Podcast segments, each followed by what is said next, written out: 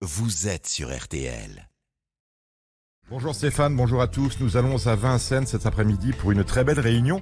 C'est une réunion de courses préparatoires au Critérium qui auront lieu dans 15 jours. On retrouve au départ des différentes épreuves les meilleurs trotteurs âgés de 3, 4 et 5 ans.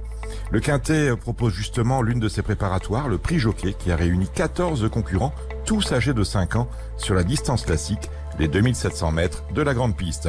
Un grandissime favori dans ce quintet, le numéro 14 Onek, que l'on connaît bien. Rappelez-vous, il s'est classé cinquième du euh, dernier prix d'Amérique au mois de janvier. Et depuis cette euh, belle performance, il a remporté 4 des 8 courses au départ desquelles il s'est aligné. Donc attention à ce numéro 14 Onek, bien évidemment qui est en tête de mon pronostic devant le 6 Héros d'Armes, le 5 Dream, le 8 Happy Valley, le 4 Orsi Dream, le 10 Hokkaido Giel et enfin le 3 Inden.